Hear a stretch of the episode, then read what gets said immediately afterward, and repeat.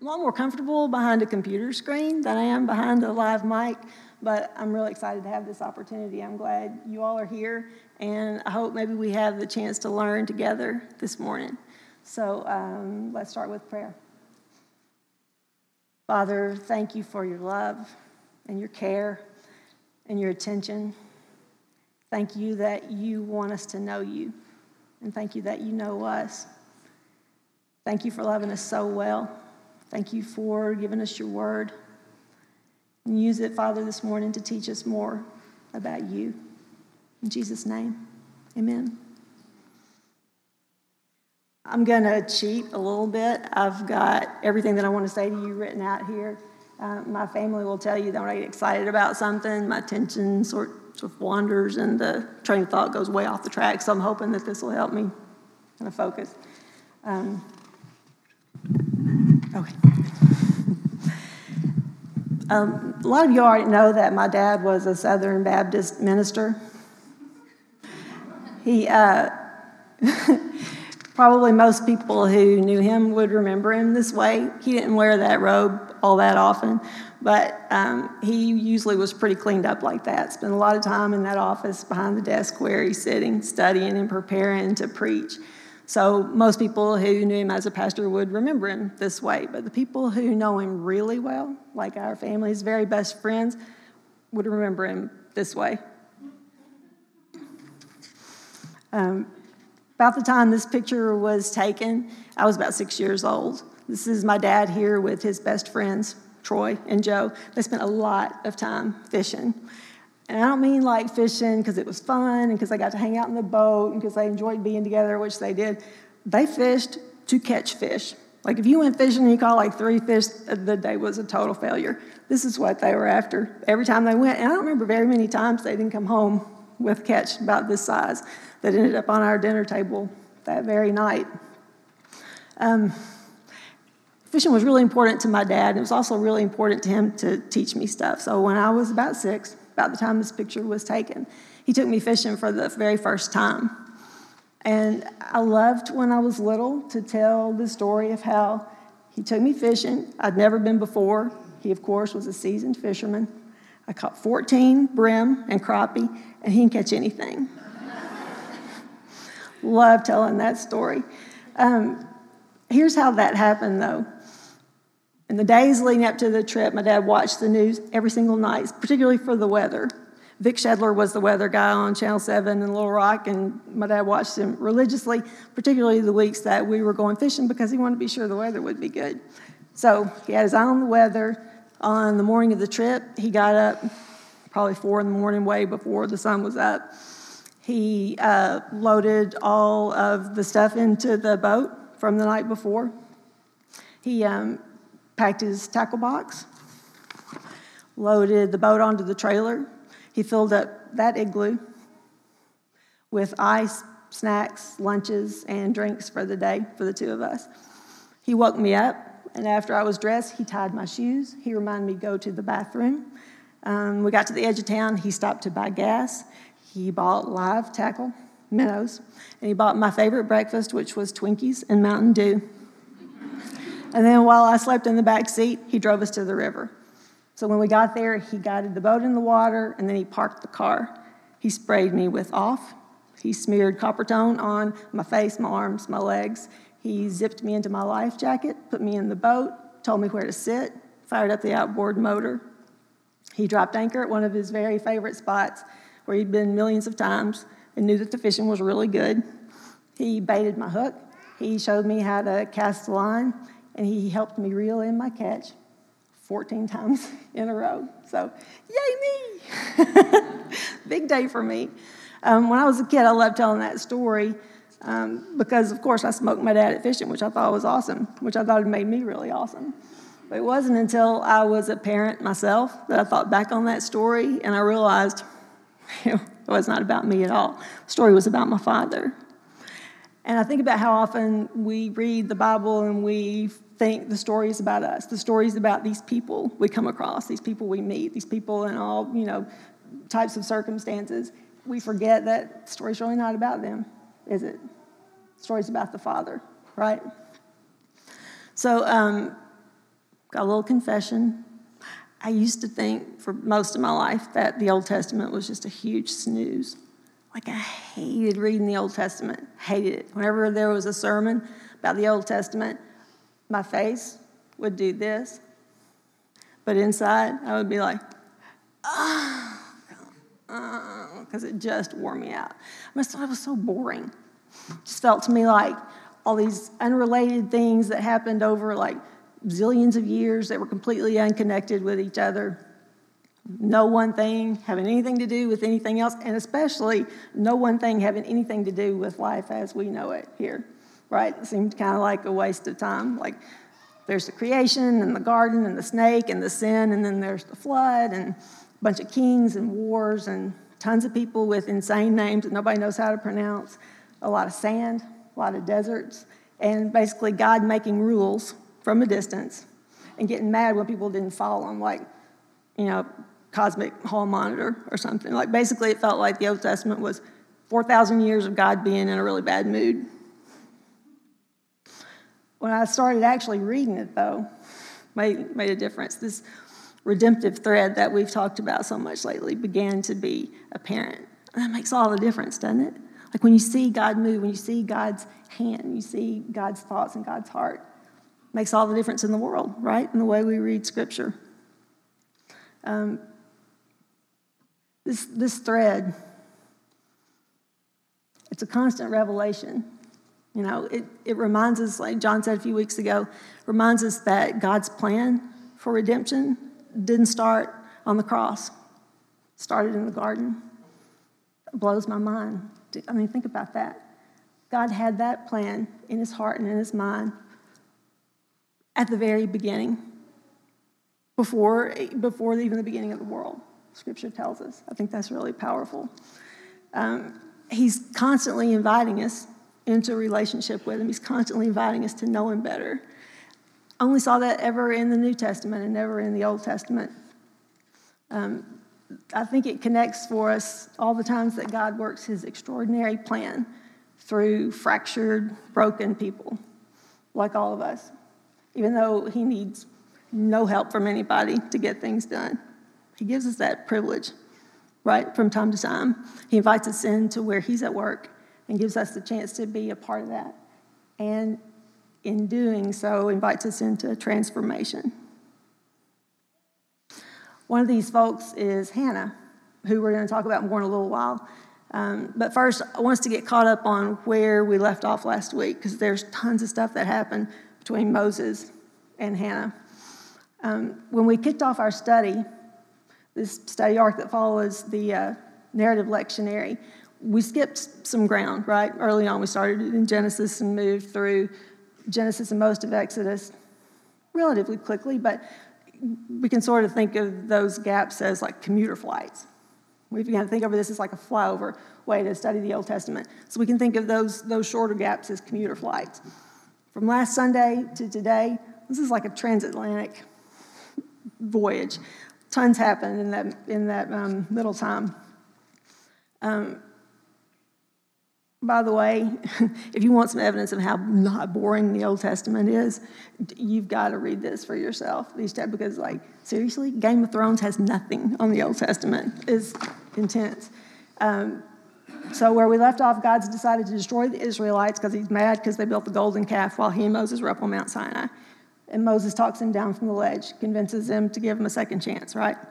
So, Moses may be feeling pretty proud of himself, makes his way back down the mountain and sees the golden calf for himself and loses his mind. So, he is just as mad as God was. And this is so gross. I think everybody on the teaching team knew this except for me. Moses got so mad that he, um, he burned up the calf Julie's not, and you knew this too. I think I'm the only person who didn't know this. He burned down the calf. Did you all know? Burned it down into powder and put it, Tim's not, put it in the water and made him drink it. I'm sorry, that's, uh, that's, that's horrible. So, um, so after they have to drink the calf, Moses calls out everyone to stand up if they're for the Lord.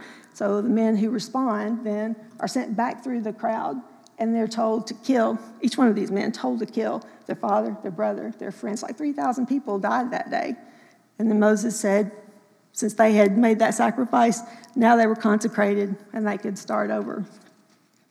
Um, the Israelites all the way through, all the way through the Old Testament, particularly in these intervening years, were on this roller coaster of loving God, being disobedient, loving God, forgetting God, loving God, breaking the rules. Um, it's like a Sour Patch Kids commercial. First they're sour, then they're sweet, then they're sour, then they're sweet. It's, it's very schizophrenic. God's good and faithful, and He keeps His promises. He meets all their needs. He never gives them one reason to think that He's not faithful, that He's not going to be there, He's not going to do what He says He's going to do. And sometimes they care, and sometimes they don't. Then we've got Leviticus, Numbers, and Deuteronomy. God gives these mind numbingly specific instructions about how to do everything how to worship Him, how to live, how to build the, um, the tent of the tabernacle. Um, he's given Moses um, all the instruction to pass along to the Israelites. And again, sometimes they're obedient, sometimes they're not. And because of that unpredictability, they spend 40 years wandering around in the wilderness looking for the land that he promised them they would take. We've got Joshua and Judges where the Israelites take the promised land, led by Joshua, but once they're in, they start to be distracted by the gods that are worshiped by the people of the land. And so again, they lose their focus and take these gods as their own. So God names judges or rulers to lead them in scaring off their enemies because this, um, this idol worship has made them vulnerable. And they've got to have some help to overcome their enemy. So God sends the judges. Some of these names you might know Deborah, Gideon, Samson, Eli, who we meet today. And then the last of these judges is Samuel, who was born to Hannah, who was desperately shamed and heartbroken and barren. Um, so let's hear what scripture says about Hannah. Jeff, beginning with chapter 1. This is verses 9 through 11, and then 9 through 9, excuse me, 19 and 20. On one occasion in Shiloh, after they had finished eating and drinking, Hannah got up now, at the time, Eli the priest was sitting in his chair by the doorpost of the Lord's temple. Hannah was very upset as she prayed to the Lord, and she was weeping uncontrollably.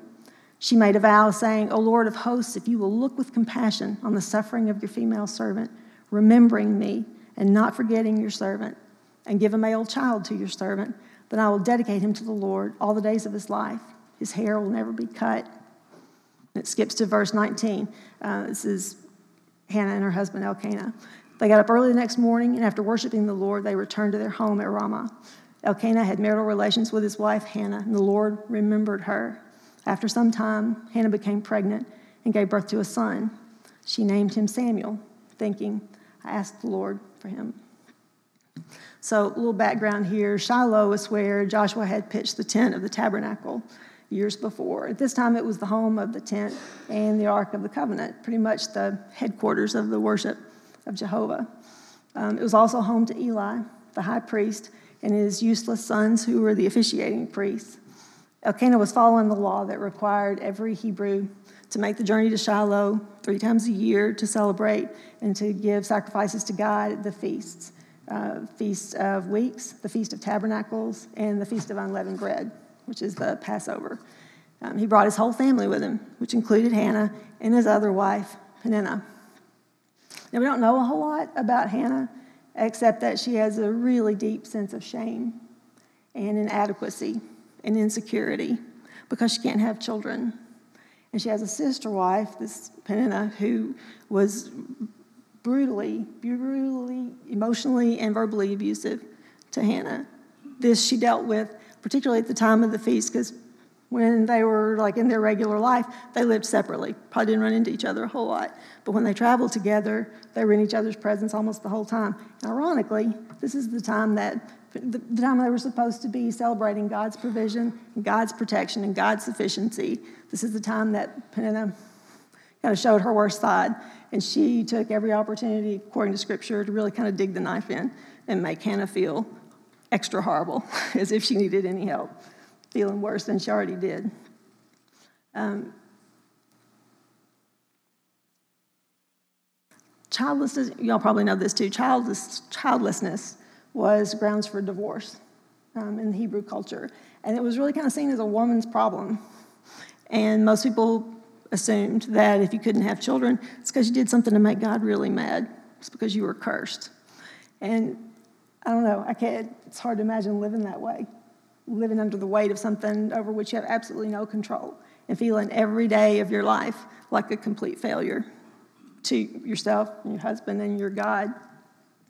So after Peninnah had stirred up, I guess probably an extra amount of abuse this particular day, Hannah has had enough. So in verse 9, she goes to the temple to pour out her heart to God and to beg Him to hear her and to remember her and to answer her.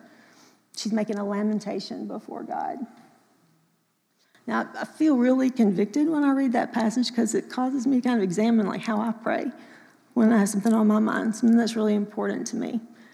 And I realize I, I don't pray with this kind of fire or intensity. Um, makes me think about a story about my nephew that I wanted to share with you. When he was in the second grade, uh, his teacher read the novel How to Eat Fried Worms to his class. So she gave the class a writing prompt after they had read this book, and she asked them to imagine if they were going to cook something creepy or crawly, you know. She wanted them to think about how they would do it and then to write a very specific list of instructions about how that would go. So this is what Will wrote. I if you can read it. It says, um, How to eat fried wasps. First, I will wash my wasp. Second, I will fry my wasp. Third, I'll cut it up. Then I will put salt on my wasp. I will eat it. I did not like it. you know, God's proven himself to me over and over and over again, just like we read the way he proved himself all the way through Scripture, particularly in the Old Testament, the way he proved himself to the Israelites and provided for them at every turn. They never had to want for anything, they never had any reason to doubt his faithfulness. I believe he loves me, and I believe that I can trust him. But I realize that, like when I'm really angry about something, or I'm grieving, or I feel helpless to change a situation that's making me scared or anxious, and I have to have some relief. All I can see really is a heaping plate of salty fried wasps, often. I'm about to pray, and God ignored me. sort of the way I feel. I don't know if you all can relate to that or not. Um, if I'm honest, I think I assume on some level that despite what I believe to be true and what I know to be true, the evidence that I have to count on, I don't think God's really listening. I don't think God's really probably going to remember me. Why would He? Why would He possibly remember me or care? But whether or not God remembers who we are is never a question. You all know that, right? He does. The question is whether, like the Israelites, in all their disobedience and self centeredness, we remember who God is. Now, Hannah's story is not some YouTube tutorial on how to get God to do what you want him to do. I don't think the particular answer to Hannah's prayer is really the issue here. I think our takeaway is that despite her circumstances, Hannah believed God to be who he says he is. Like Moses did last week, Hannah wrestled with God. And in the process came transformation, which is what he promises us in relationship with him. When we come to the throne and we wrestle with God and we engage with God and we make ourselves available to God, he promises transformation. Hannah remembered, and she invites us to remember. So we go to chapter two. This is Hannah's song in response to God's attention and God's remembering. Hannah prayed, My heart rejoices in the Lord. My horn is exalted high because of the Lord. I loudly denounce my enemies, for I'm happy that you delivered me. No one is holy like the Lord. There's no one other than you. There's no rock like our God. Don't keep speaking so arrogantly, letting proud talk come out of your mouth. For the Lord is a God who knows he evaluates what people do. The bows of warriors are shattered, but those who stumble find their strength reinforced. Those who are well fed hire themselves out to earn food, but the hungry no longer lack. Even the barren woman gives birth to seven, but the one with many children withers away. The Lord both kills and gives life. He brings down to the grave and raises up. The Lord impoverishes and makes wealthy. He humbles and he exalts. He lifts the weak from the dust. He raises the poor from the ash heap to seat them with princes, and to bestow on them an honored position. The foundations of the earth belong to the Lord, and He's placed the world on them.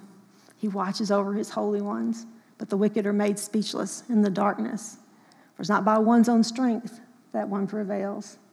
The Lord shatters his adversaries, He thunders against them from the heavens. The Lord executes judgment to the ends of the earth. He will strengthen His king and exalt the power of His anointed one. Now, maybe you can't relate to Hannah's particular pain, but in this song, she prays not only on behalf of people who are barren, but on behalf of those who are feeble, hungry, poor, low, and needy. And I think that covers just about all of us. I know it covers me for sure. Wherever you are, you know, whatever's going on in your life, whatever's going on in your heart, God sees you. He remembers you. Hannah's song of praise invites us to remember who God is, to remember and to be transformed. The worship team's going to come back up in just a second. And as they do, I want you to think about who you believe God is in your heart. Who do you know Him to be?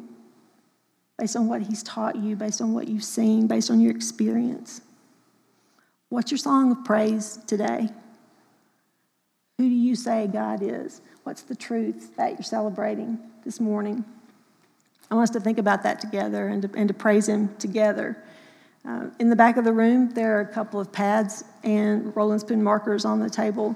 Um, when you come to uh, the communion table, or even if you don't, as we're, as we're observing communion, I want you to think about that question. Think about what you're celebrating today. Think about the truth of God.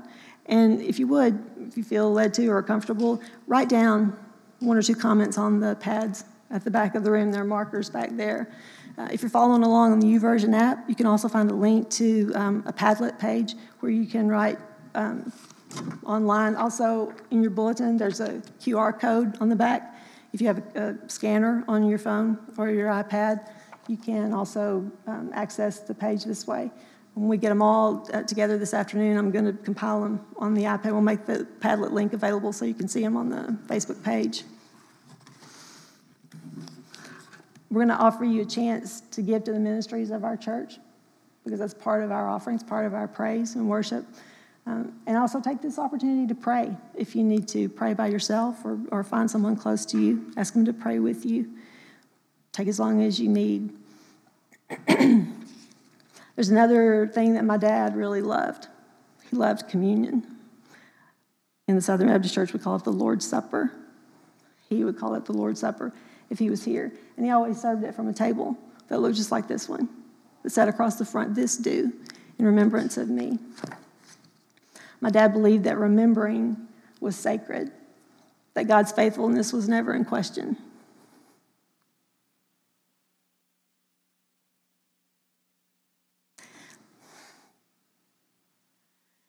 My dad would have been 80 years old on Friday, this past Friday.